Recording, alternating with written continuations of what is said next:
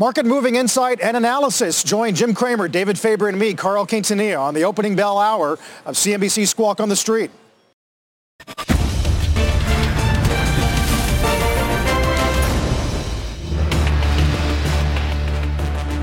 Good Thursday morning. Welcome to Squawk on the Street. I'm Carl Quintanilla with David Faber and Melissa Lee. Cramer has the morning off. Coming off Dow 29K, first time since February. And while some of the mega cap tech names are down pre-market, they did get bought on the dip yesterday. We'll see if that pattern repeats. Jobless claims come in a bit better than expected when oil is below 41. Our roadmap begins with that breather on Wall Street. Futures indicate a pause for stocks, but is another late surge ahead a delayed launch. Rocket Companies sinking after reporting its first results as a public company. The CEO is going to join us in just a few minutes to discuss. And later, CEA Chair Tyler Goodspeed as jobless claims come in under consensus and post a new low since the start of that pandemic. A uh, lot to work with today, David and Melissa, as we watch that uh, intraday period yesterday where we saw Tesla down 10%, for example, uh, worst day for a moment there since early May, David. And then, uh, and then the buyers came in. And we'll see once again if, if that happens with some of those names like Tesla down about 6% before the bell. Yeah, well, listen, I'm glad we have Melissa with us today for so many reasons, but one of them is because there's nobody who knows more about this company or certainly talks has talked about it uh, as much as you guys have uh, on Fast, uh, Melissa, for obvious reasons, as it has soared ever higher over these last few years, and of course, these last few months have been truly extraordinary. Mm-hmm. Uh, we keep making these um, uh, comparisons to the late 90s, which we all know well and remember that period well. And Mike uh, Santoli was just doing it also. You know, Tesla is the name, Melissa, that so many people come back to sort of as a sign of the speculation in the market, just given the incredible numbers, whether it's 1,200 times earnings or 73 times revenues, although it's a bit lower than that now, given yesterday's pullback, and only 367,000 vehicles delivered over the last year. But here we are, here we are. I mean, it certainly is a symbol of, of that notion of buying into future growth, especially when interest rates are so low. And I think that's, that's critical. I mean, when you make that comparison to the 90s, interest rates were nowhere near where they are today. And so those interest rates that we see today, you know, with the 10-year sub 0.7% at this point, that, that enables these markets to levitate higher and have higher PEs. That said, specifically for Tesla, obviously it's in a sector that has had a lot of um, speculative enthusiasm, shall we say, when you take a look at how NIO has done, how Nikola has done, Plug Power, Workhorse, all of these names, which by the way are also favorites among the Robinhood investors, um, they've all seen this sort of uh, lift uh, to all boats on the back of the enthusiasm for Tesla. And When you hear uh, Baillie Gifford, the, the largest Tesla shareholder, aside from Elon Musk, yep. saying that it's going to cut its stake. And even if it's simply to uh, rebalance its portfolio because of Tesla's magnificent run, uh, and it's a, a, huge percentage of their portfolio now, they had to trim it back. That sort of underscores this notion that, hey, this run is all the way up here. Maybe it's time for some prudent portfolio management at this point. Carl. Um, yeah, uh, indeed. I mean, and we're looking for uh, signs of rotation. Uh, Melissa, interesting mm-hmm. to see some of the large growth ETFs, uh, the Vanguard, the VUG, the iShares Core S&P growth, seeing their biggest outflows, David, uh, for, on record for the month. and we're starting to monitor whether flows mean anything at this point for, for overall value. But uh, to, to, Melissa's point about Robinhood traders and the interest in EVs, well, I'm, I'm sure at some point today we'll talk about QuantumScape, uh, this Bill Gates-backed uh, battery SPAC, which would be the first or the latest SPAC deal in autos uh, since Nikola back in June. Yeah. Uh, we will. Phil LeBeau earlier, I was listening closely to his reporting on that because, as, as Melissa says, this, these, these have become a so-called favorite of what is this uh, growing cohort or one that has certainly grown substantially over the last few months of individual investors back in this market and reminiscent again of the late 90s in that way given their the significant participation, of course, of so many people who otherwise had not really known that much about the stock market and may not have actually known that much about the stock market when they were investing in it. But Robinhood platform or E-Trade or Schwab and Ameritrade have seen enormous growth. We've talked about various names that have benefited greatly from them. And, and as you point out, Carl, this area in particular, EV, and Melissa went through a lot of the names, have seen, uh, have seen that. Um, you know, Melissa, you can't blame, you, you, you, talked about the largest shareholder there, obviously. You can't blame them for, for their asset allocation decisions there. No. I mean, my God, what a great investment that's been for them. I'd point out, obviously, Musk, whose net worth uh, was almost $115 billion a couple of days ago as a result of an 87 billion increase just this year. And Larry Ellison, don't forget. I mean, the rich get richer here, don't they? Larry Ellison made an incredible investment not that many years ago in Tesla as well, if you recall. Uh, and he has benefited greatly from that also. Just kind of trying to go through the various people and investors who benefited from this incredible run. Yeah, Cathie Wood over at ARK Invest. Uh, and, and some of these investors have come under scrutiny because they have trimmed their positions. But again, it's, it's because of portfolio management. It's because of the run that Tesla has had. They can't allow uh, one single position in their portfolio to exceed a certain percent. And so um, by mandate, they've got to do that. The question here is as we start to see undercurrents of a rotation, we saw that yesterday, and we've seen this in fits and starts over time. It hasn't really taken hold per se as a lasting trend because we've always seen investors come back and bid up uh, tech shares higher. But in yesterday's session, as we hit those record highs, it wasn't tech leading the charge. And Carl, you had mentioned uh, Tesla paring its, its losses yesterday. It pared its losses, but still finished the day down pretty sharply. It was a Russell 1000 value index that was up 1.4% in yesterday's session. We saw utilities and financials do really well. And so the question here as we sit here pre-market and see these big cap tech stocks stocks like an Apple, a Microsoft trade lower. All the chip stocks are under pressure this morning because of, of, of, the reports that China is going to do more to foster its domestic chip industry. Um, we have to wonder whether or not we'll continue to see that rotation, especially as we head into the election. That's true. Uh, and um, whether or not that rotation uh, means that banks and yields do better, we'll talk more about the Deutsche upgrade today of JP Morgan and Bank of America guys. But Facebook's the other big story. Uh, for the first time, limiting new political ads beginning the week before the election. Mark Zuckerberg saying the company's starting to plan for the possibility of a presidential contender either declaring victory or declaring the election count somehow rigged. He was on CBS this morning talking about just to whom those restrictions might apply. Take a listen.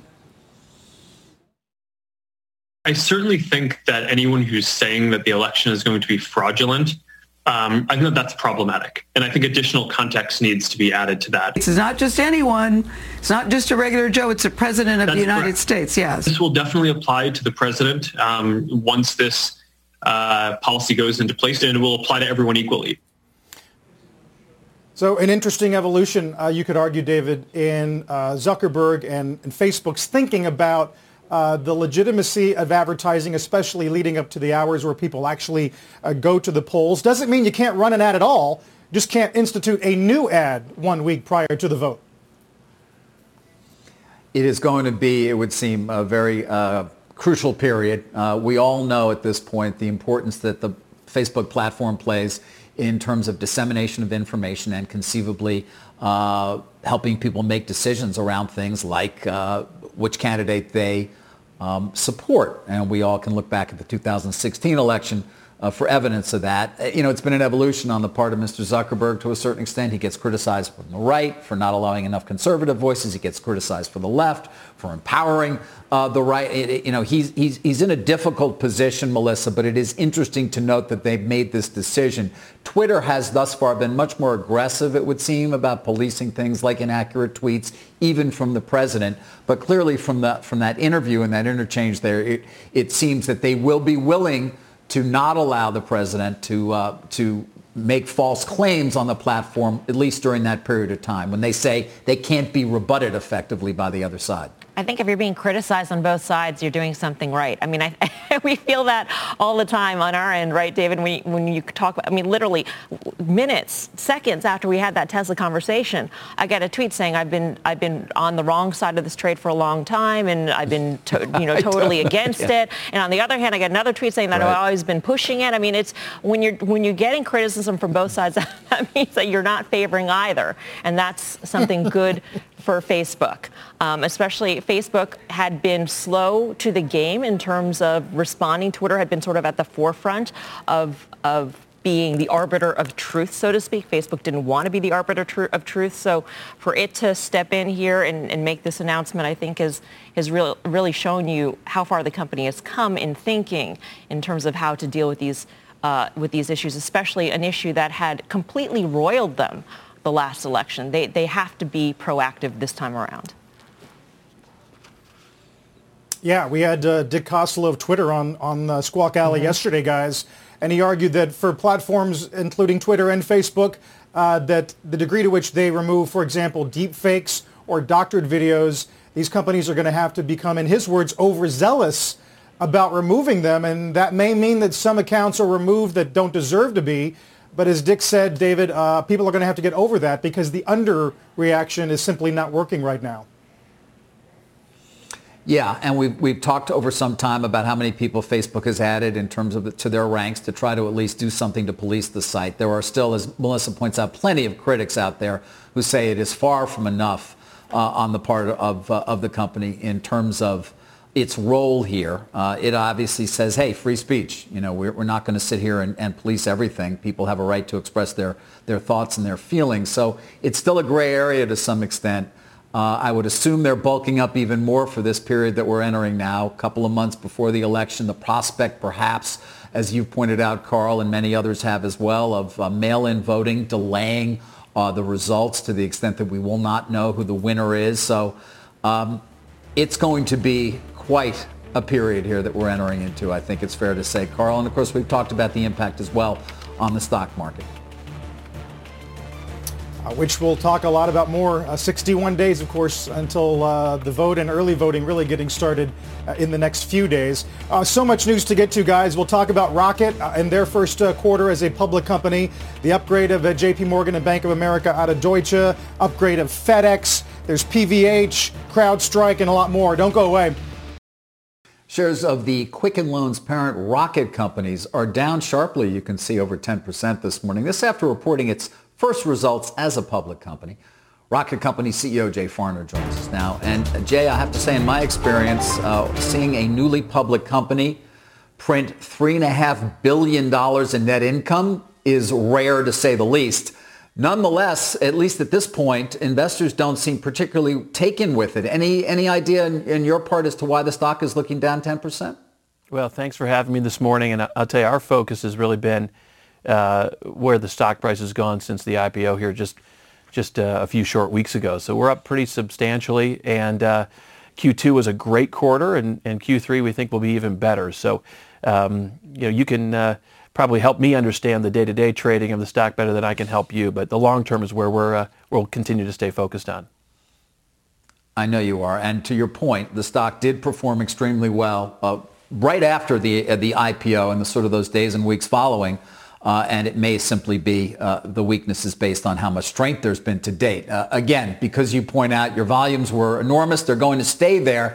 I mean, how long can we expect, Jay, to have a mortgage market like the one we're in right now, which we report on every day in terms of housing being so hot? Yeah, great question. Uh, you know, as we talked about the third quarter, our expectations that we'll see continued growth. Uh, you know, we're hearing that we're uh, going to see interest rates low for quite some time. And when we think about demand right now, the demand for refinancing and purchase, uh, third quarter will probably be one of the best quarters we've had, remains strong. So really our mission right now is to continue to grow capacity.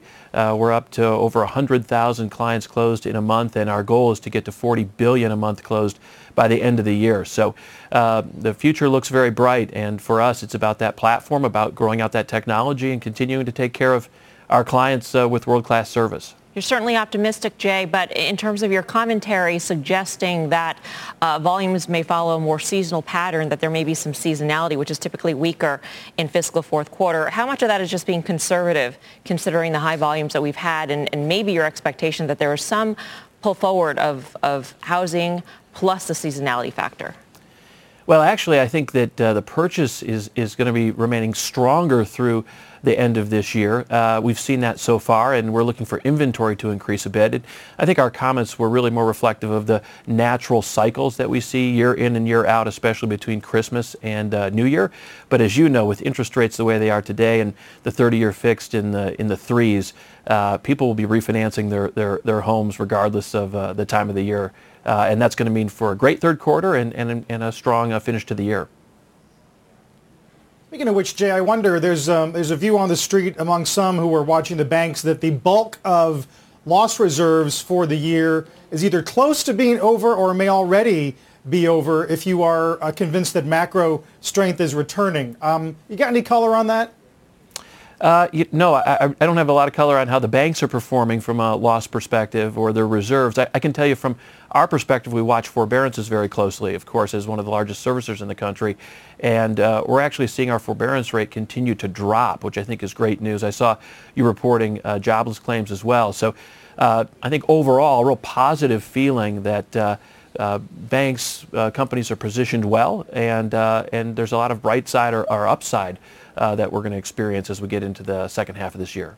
How have your lending standards been, Jay, compared to, say, six months ago or a year ago? And I'm wondering if there's any sort of uh, opacity in, in the amount of data that you have. What struck me was that there was a comment about a month ago from the Capital One Financial CEO saying that uh, they don't have a really rigorous handle on on the level of unemployment amongst their borrowers. That that it's just unclear that, that many people are at certain certain levels of unemployment.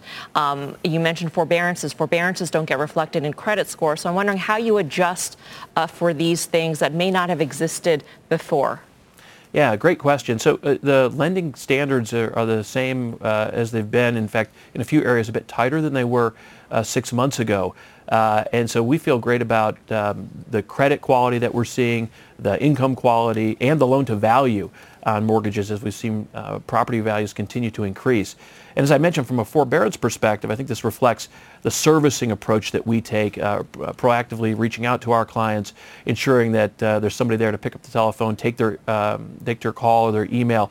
And uh, in talking with our clients, our book uh, looks uh, in some very good shape. So I think with the, the credit that the criteria that's being used today, um, you know, the mortgage industry is in, in a nice spot right now.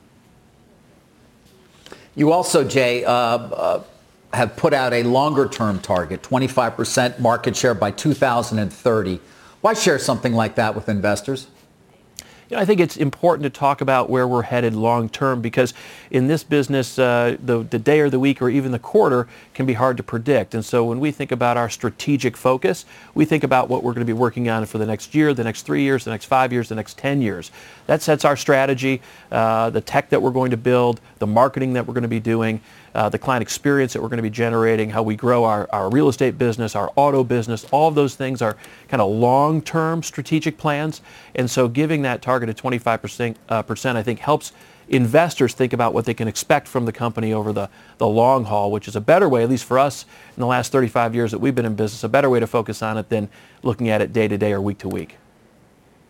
Yeah. And finally, Jay, back to the current environment. I noted that on the call you said 98% of your team is working from home still.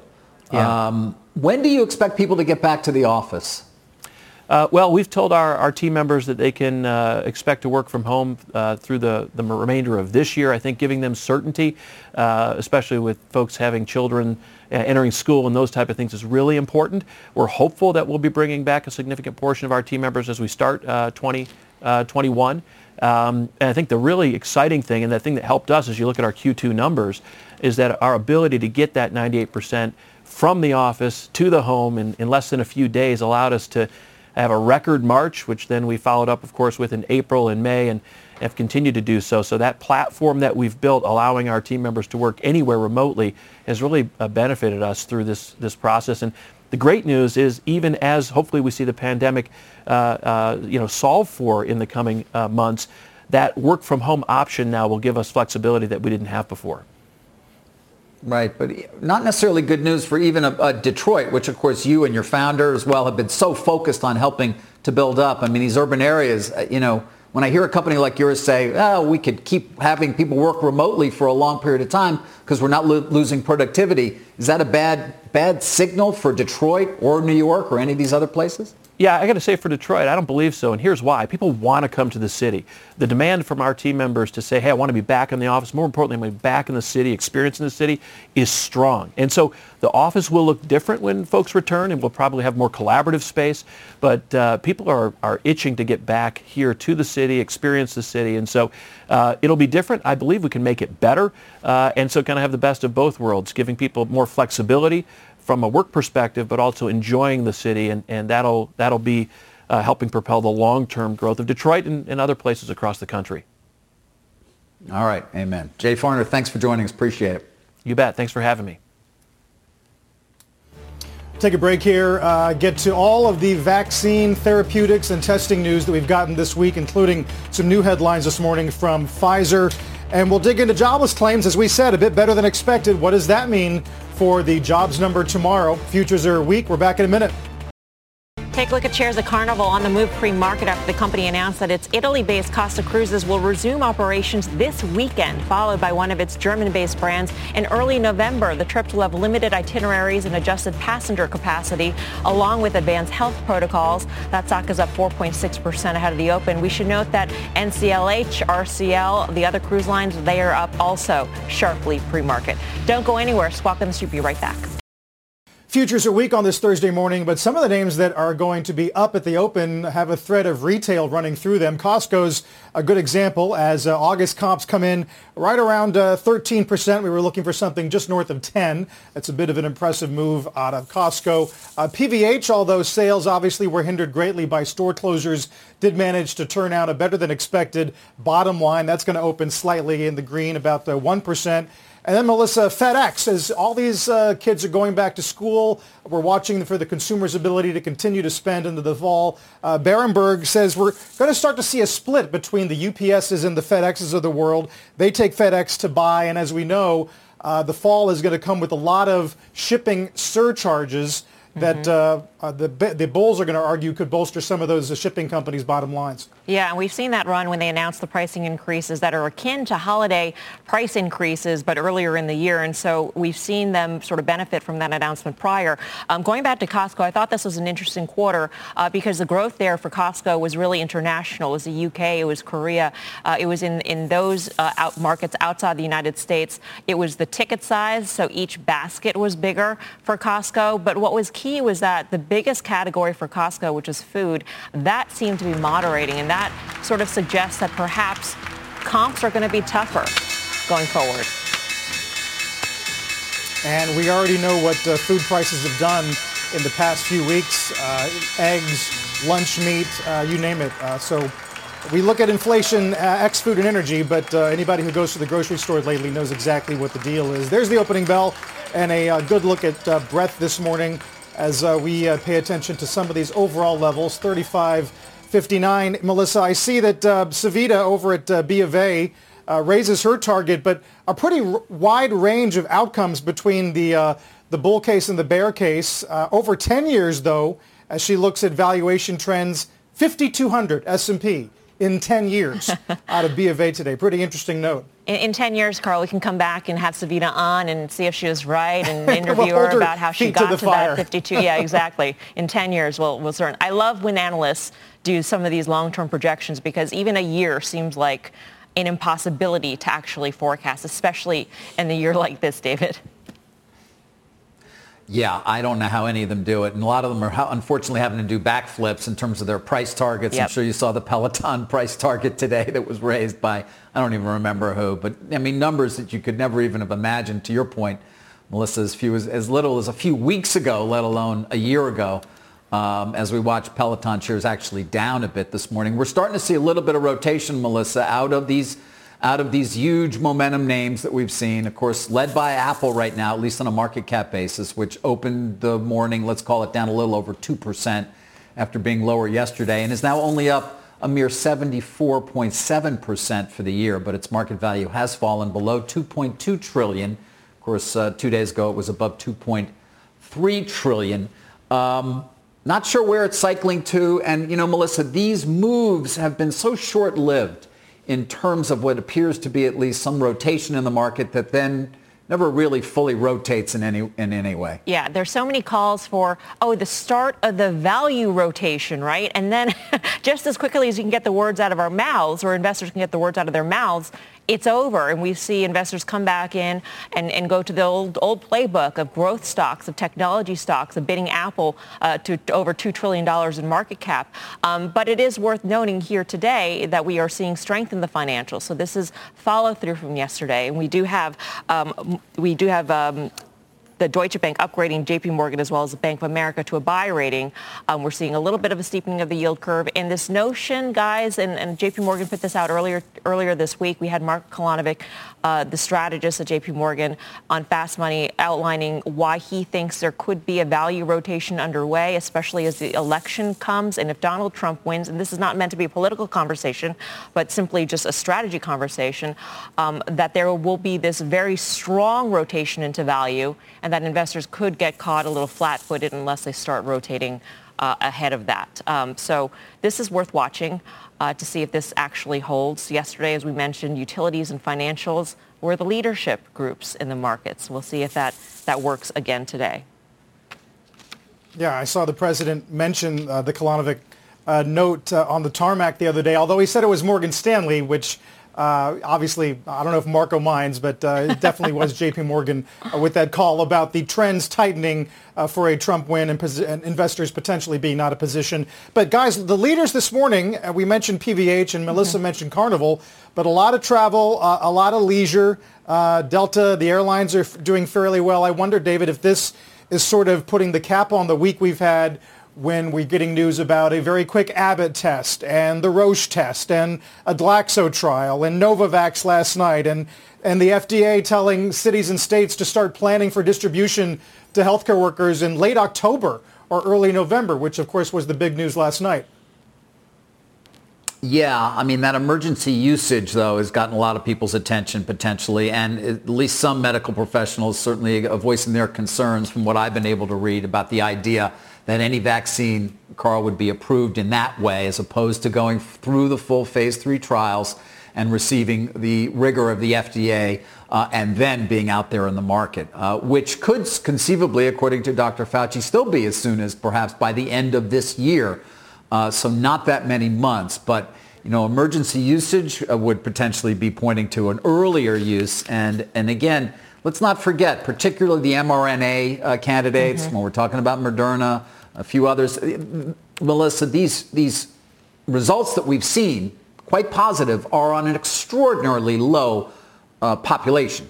And when you move into vaccinating tens of millions of people, the last thing, of course, that you want to do is get anyone sick who wasn't sick to begin with. And so, uh, you know, you do have to wonder where this comes out and whether or not they will be allowed to just fully move through phase three and therefore perhaps gain more confidence in the population at large that, the, uh, that whatever vaccine we get, or sure. hopefully a few of them, are safe and effective. But the calendar, the calendar really works uh, in the favor of this notion that there will be some sort of emergency use vaccine soon. The FDA has a, vi- a very important virus vaccine meeting scheduled for October 22nd. Moderna this morning uh, announced its uh, virtual R&D day, which is going to take place on September 17th. There is a great expectation that there will, will be interim results, at least from Moderna and the Pfizer and BioNTech candidates uh, sometime in the next month and a half or so. And if you read that New York Times article, because the New York Times had that article about the CDC advising uh, local governments to get ready. Um, they are saying that if you take a look at the specifications that the CDC had mentioned, that it does sort of if you connect the dots, it draws a line to Moderna as well as Pfizer and BioNTech as being the vaccine A and vaccine B that uh, were mentioned in the memos given to states. So we are seeing Moderna shares, for instance, trade higher by more than 3%, 3.6% in today's session. Pfizer not getting too much of a bid, but we did see that big run in Pfizer prior uh, on the news of its vaccine. So maybe not entirely a surprise there. Yeah, we'll watch that. Uh, obviously, there's lots of things that you could potentially see reopen if a vaccine were approved and, as David says, widely accepted by the public. Uh, AMC um, is going to be opening, as we know, 70% of theaters uh, this weekend. A couple actually in New Jersey getting announced today. Uh, but uh, David, I guess it's the secondary that's weighing on the shares, uh, down about 2%. But there's that to watch. And then there's also, you know, we've got Tenet already playing. And now we got a trailer uh, this morning for No Time to Die, the latest James Bond. Uh, and the Hollywood Reporter does a pretty nice piece about what they call the studio marketing machine uh, roaring back to life, in their words, which would be welcome news to a lot of those in the media business. It certainly would. Uh, yeah, and to your point, of course, about AMC, we're talking about, what, 30 million shares of common stock that the company did issue at this point. Adam Aron still sounding quite positive about the future potentially for that company. Um, you know, uh, Carl, when it comes to uh, production, of course, let's not forget about TV. Uh, interesting journal story today in terms of advertisers looking for the ability to cancel uh, a larger percentage of what they've committed to if, for example, the NFL doesn't succeed in pulling off a season or more college football falls by the wayside. Uh, not to mention what Melissa is going to be a very slim offering of new shows mm-hmm. in the mm-hmm. fall here for uh, all of the major um, uh, television networks and cable networks at this point, uh, given the inability to really produce over the course of the last six months, and they're just getting back to it now. So yeah, maybe we'll get a couple of movies, but we don't expect a, sort of any sort of outpouring here of uh, video content anytime soon. And that's a problem not just for the networks, obviously, in terms of the ad dollars, but also for all the streaming services which have so benefited from the pandemic. You're sitting at home and you've gone through Netflix's library and you're thinking, what's going to come next? we don't know what's going to come next, really. there has been such uh, a production halt in Hollywood that, you know, the, the, the slate of new shows that were expected may not actually come. And you have to wonder whether or not that's going to hit uh, the numbers for all these subscriptions. Yeah, well, we could also you we do. could all use uh, some some fresh stuff stuff to watch. Guys, uh, Tesla down 5%, and as Bespoke says today, it's only been down 4% on back-to-back-to-back days three times in its history. So we'll watch that. In the meantime, let's get to some of the other movers with our Bob Pisani today. Hey, Bob. Hello, guys. Uh, happy Thursday. And finally, a breather. This is a welcome respite. Believe me, a lot of frothiness. Uh, frothy stocks down today, moving into some other sectors. Let's just take a look at what's moving here. You got banks up today, so you got a lot of the regional banks moving modestly on the upside. Industrials are holding in there. Healthcare is flattish. Uh, energy flattish as well. And of course, semiconductors notably weak. A lot of concerns Melissa was mentioning on uh, issues in China, and maybe they're helping to develop their own uh, internal semiconductor industry. That's a very legitimate concern and a very legitimate fear. I like the fact that we're seeing a lot of the frothy stocks. I mentioned yesterday stocks that were RSIs were over 80. Uh, names like Apple or Nvidia uh, or Zoom Video or Salesforce or Tesla or CrowdStrike here. Um, the, these stocks were ridiculously frothy, and today they're all down two, three, four, even five percent. That's a good sign. That naturally should happen when you get in this kind of overbought territory. You can't go up every single day for weeks on end. It just doesn't happen. And today you're seeing a bit of a,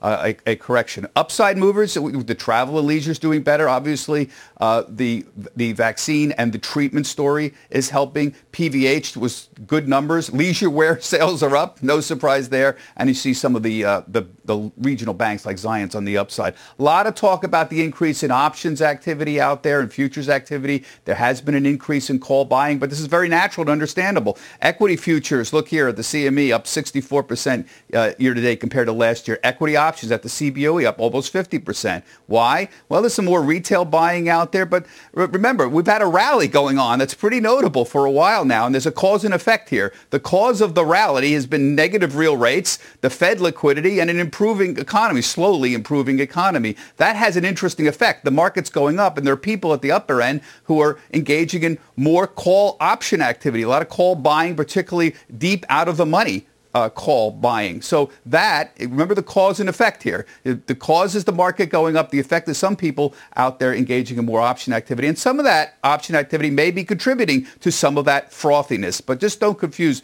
the cause and effect. Another thing I'm getting a lot of calls on the last couple days, IPO traders, boy, they're expecting a mountain of stuff coming and they're very excited about it. And they should be. You wouldn't have believed this three months ago, but the IPO business is doing great. Year to date, 111 companies, 37 billion's been raised.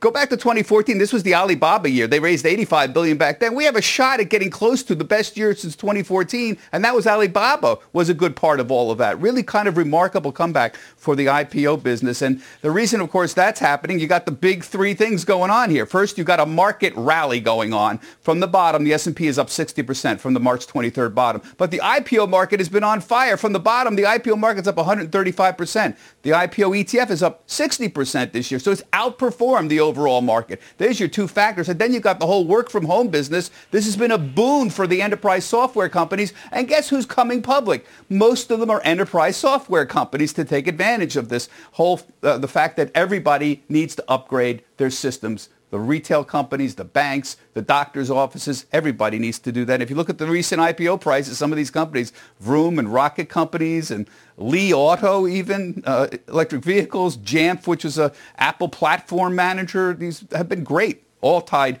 to the tech IPOs. What's coming in the next couple weeks? Look at this. Snowflake, Unity Software, GoodRx, JFrog Holdings here, which is a software update platform. Sumo Logic does data analysis. Folks, it's all software. Enterprise software is eating the world, and you're going to see a lot more about these companies in the next couple of weeks. Guys, back to you.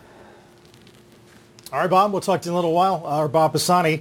We'll take a break here. Uh, is a rotation in place? We'll find out. The banks are up almost 1.5%.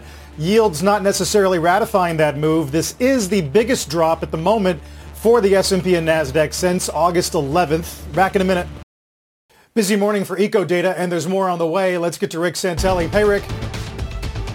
Yes, this is the first of some PMIs. This is the Markit Services PMI. It's an August final. Final means we have a mid-month read, which was 54.8. That gets tossed. It's now replaced with 55.0. 55.0 is the number. That's the best read on this indice since March of 2019. We'll call it what, 17, 18 months? And if we look at the composite figure, the 54.7 there gets replaced with 54.6, basically a lateral move, but nonetheless solid and ISM Services, the PMI coming out in about 15 minutes. And that, of course, a, more seasoned read. That goes back to 97. Markets go back to, well, they celebrated their three-year birthday in August. Carl, back to you. All right, Rick, thank you. We'll see you in a little bit. Uh, Rick Santelli. Uh, jobless claims earlier this morning did come in under consensus, 881,000 versus an expected 950,000. That's a new low since the start of the pandemic. The acting chair of the President's Council of Economic Advisors, Tyler Goodspeed, is with us this morning. Tyler, good morning to you. Good morning. Uh, definitely trending in the right direction, uh, although there's a lot of concerns about uh, the methodology with claims, the degree to which census might color the jobs number tomorrow. What's the expectation at the White House? Well, we were definitely very encouraged by the unemployment insurance claims numbers coming out today. In the continuing claims, we saw 764,000 fewer Americans in insured unemployment for the week ending August 22nd. Uh, that was a that was a tremendous number, um, and and we, we it certainly bodes well for the August employment situation report coming out uh, tomorrow. Is there, you know, we, we track a lot of high frequency data, uh, credit card spending, uh, uh, various color that we get from the likes of Visa. And in general, the, the view has been that August has not been as weak as some had feared given the expiration of those enhanced unemployment benefits. Does, does the White House have an explanation as to why that might be true? Well, for one thing, as, as, as, we just saw in the unemployment insurance claims numbers, the labor market has been stronger than expected. This was the fifth consecutive week of six-digit declines in continuing claims. And uh, right now, the expectations on the street are for private payroll employment growth of 1.3 million in the month of August. That's certainly going to support uh, consumer spending. And as you said, we saw in, in, in retail sales data from the credit cards uh, that, that actually retail sales are now above their February 2020 levels. And then also a, an additional level of support for consumer spending was the continuation of enhanced unemployment assistance by the federal government thanks to executive action by President Trump. So the, the takeaway for some, uh, because of those uh, better than expected numbers, is that perhaps there's less urgency to put a compromise together for further aid on the Hill. Uh, what's the view on that? Well, the president absolutely wants bipartisan legislation that he can then sign into law. It was in the absence of that movement on the Hill that he proceeded with executive action.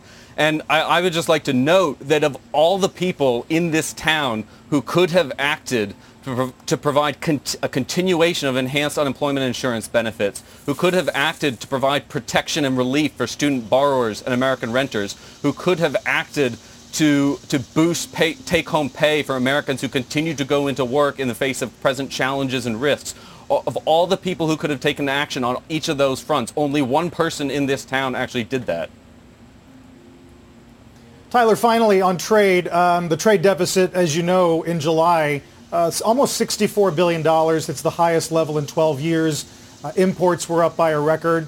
Um, the view among some is going to be that the trade war that the president once said was easy to win is just not paying off. Why, why is that?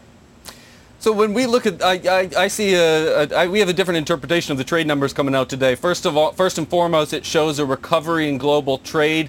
Exports grew, imports grew by more. The U.S. is still a predominantly services-oriented economy, so we're going to, and services have, have not been rebounding quite as quickly as goods, so we're, we're going to expect uh, uh, the goods deficit to widen as, as things recover. But look, when we look at the national and income product accounts uh, data, then what we actually see is that net exports as a share of GDP in the United States have improved uh, in 2017, 2018, 2019, and 2020 uh, relative to the preceding 8 and 16 years. So as a share of GDP, net exports have actually improved to negative 2.8% during the three and a half years of the Trump administration. This compares to an average of 3 point, negative 3.1 during the preceding eight years and an average of almost negative 4% during the preceding 16 years. Uh, but I, as I said, I think that our number one read in the, these trade numbers today is that this is a sign of a rebounding U.S. and indeed global economy. Mm-hmm. Uh, we'll watch that, uh, obviously. Uh, Tyler, a lot of numbers to get to, and of course the big one tomorrow. Uh, we appreciate it very much. Good to see you. Thanks very much. Melissa. All right, let's take look, another look at the NASDAQ here of the major three. This one is really uh, taking the hit, taking a leg lower, uh, down by one and three quarters of a percent. Its lowest level since July 23rd. We've got a 3% decline in Apple, 2 plus percent declines in Facebook, Microsoft, in the semiconductors. Stay tuned. We'll be back in just a moment. Got to watch Tesla today. Uh, found some very quick support again, right around 405 after the open. Uh, but both for Tesla and Apple, that is three days of declines at the moment. One reason the NASDAQ is having its worst day since July 23rd, even as the Dow closes the gap from its February high to about 1.2%. Back in a moment. Got to mention Robinhood before we close out the hour, facing an SEC probe over not disclosing deals with high-speed traders. That's according to the Journal this morning. Could cost the upstart brokerage firm a fine exceeding $10 million. Uh, between this, Melissa, and a lot of outages over the summer, it has been a tough couple of months uh, for Robinhood.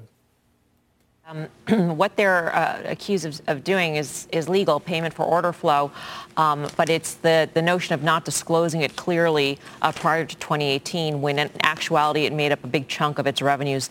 Uh, if they settle, though, it, they don't have to admit or deny anything, so um, that could just be a clean way to, to get past this.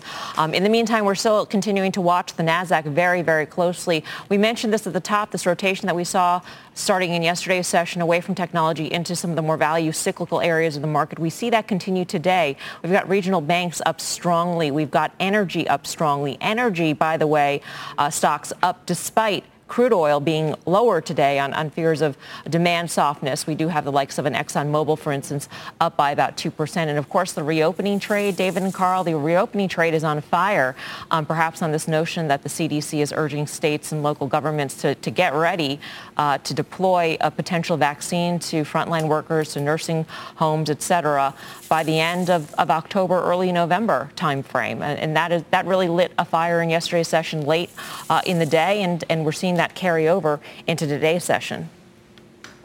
Yeah, something we would have talked about before the pandemic, namely a market driven by quantitatively driven funds and the algorithms that power them, Melissa and Carl, uh, seems to perhaps be in play more today than does the new phenomena that we've talked about so often, which is the power of the retail investor on platforms such as Robinhood. So we'll see how long this lasts, but uh, perhaps the machines have a little bit more control today, Carl. Yeah, and one last thing, David, uh, before we uh, get to uh, ISM is this uh, the Juul announcement. You know, we've seen uh, talking about Exxon, uh, uh, uh Saudi Aramco, and uh, companies trying to retrench, maybe pull out of certain countries. As the question is asked again today, whether or not Altria's investment in Juul was one of the worst since AOL Time Warner or before. Well, you know, luckily for them, it wasn't anywhere near the size, though don't get me wrong. If my memory serves, it was over 12 bill. It was a big number. Uh, but uh, it is not a good deal for them in any way, shape, or form. I think we can safely say that. Of course, the safety concerns that Juul faced uh, er, fairly early on after that investment, they never actually even got the approval, remember, from the DOJ to actually take voting control. The whole thing was uh, a nightmare scenario for that company. Yeah, yeah, although Altria shares are not reflecting the news at the moment. You've been listening to the opening bell on CNBC's Squawk on the Street.